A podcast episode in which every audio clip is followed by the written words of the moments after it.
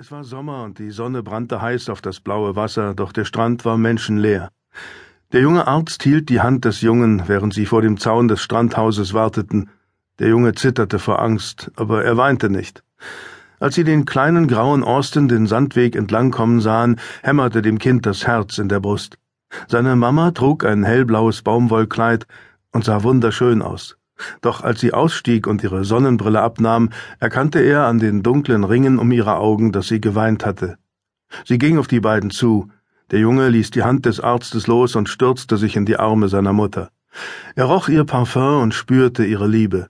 Beides beruhigte ihn, und er fühlte sich sofort besser. Er klammerte sich an ihrem Kleid fest, als sie sich zu ihm herunterbeugte und ihn küsste. Es ist schon gut, Josef. Mama ist ja da. Es ist alles gut. Der junge Arzt trat vor und reichte ihr die Hand. Mrs. Falkmann, ich bin Dr. Rees. Können wir uns unterhalten? Der Junge bemerkte, wie seine Mutter zu dem kleinen weißen Cottage am Strand hochsah. Aus einem geöffneten Fenster flatterten hellgrüne Vorhänge in der kühlen Seeluft, aber die Fenster des Zimmers, in dem sein Vater schlief, waren geschlossen. In dem winzigen Garten blühten die Blumen, und hinter dem geblähten Vorhang sah der Junge den polierten Lack des Steinway-Flügels schimmern und die silbernen Bilderrahmen auf dem Kaminsims glänzen. Seine Mutter musterte besorgt den Arzt. Wie, wie geht es meinem Mann? Ich habe ihm Tabletten gegeben. Sie sollten ihm für wenigstens acht Stunden ungestörten Schlaf schenken. Die Frau drückte die Hand des Jungen, als wollte sie ihn beruhigen. Gemeinsam gingen sie zum Ufer hinunter, die Wellen brandeten gegen den Strand, Gischt sprühte auf die nassen Steine, und die feuchten Kiesel glänzten in der Sonne. Ich fürchte, es geht ihm ziemlich schlecht, sagte der Arzt auf dem Weg dahin. Deshalb habe ich Sie angerufen. Er lächelte den Jungen an. Der kleine Kerl hier hält sich sehr tapfer. Er ist den ganzen Weg zum Dorf zu Dr. Mansfield gelaufen, um mich zu holen. Er strich dem Kind anerkennend über den Kopf und blickte dann wieder hoch. Erzählen Sie mir etwas über Ihren Gatten, Mrs. Falkmann. Hatte er dieses Problem schon immer? Hat Dr. Mansfield es Ihnen denn nicht gesagt? Der Arzt schüttelte den Kopf. Nein, er ist in Urlaub gefahren, ich bin nur seine Vertretung, aber ich wäre gern vorbereitet, falls so etwas wieder auftritt.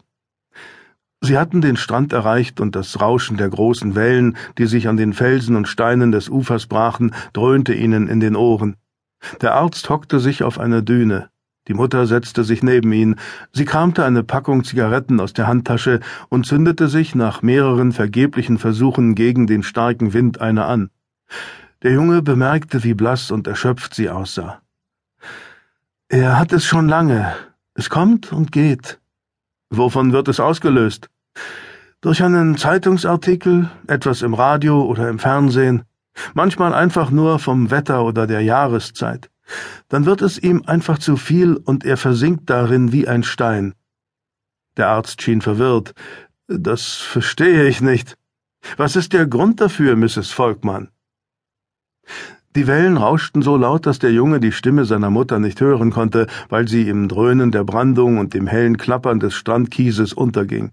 Aber er sah das entsetzte Gesicht des Arztes, als seine Mutter aufgehört hatte zu reden. Meine Güte, ich hatte ja keine Ahnung. Wie entsetzlich, wie schrecklich. Er schien lange um die passenden Worte zu ringen. Ich nehme an, Ihr Mann wurde bereits von den entsprechenden Fachleuten untersucht, fragte er schließlich. Man kann Erinnerungen zwar rationalisieren, Herr Doktor, aber man kann sie nicht auslöschen. Lassen Sie sich das von jemandem sagen, der es genau weiß. Aber Sie sind damit fertig geworden. Ihre Erfahrungen müssen doch gewiss genauso traumatisch gewesen sein. Der Junge sah, wie seine Mutter den Kopf schüttelte. Ich bin damit fertig geworden, das stimmt schon. Aber meinem Ehemann haben Sie damals Unaussprechliches angetan. Es tut mir leid, bitte verzeihen Sie mir. Ich wünschte nur, ich könnte etwas tun. Es gibt nichts, was Sie tun könnten, glauben Sie mir. Aber ich danke Ihnen für Ihr Mitgefühl. Der Blick ihrer funkelnden braunen Augen richtete sich auf Josef.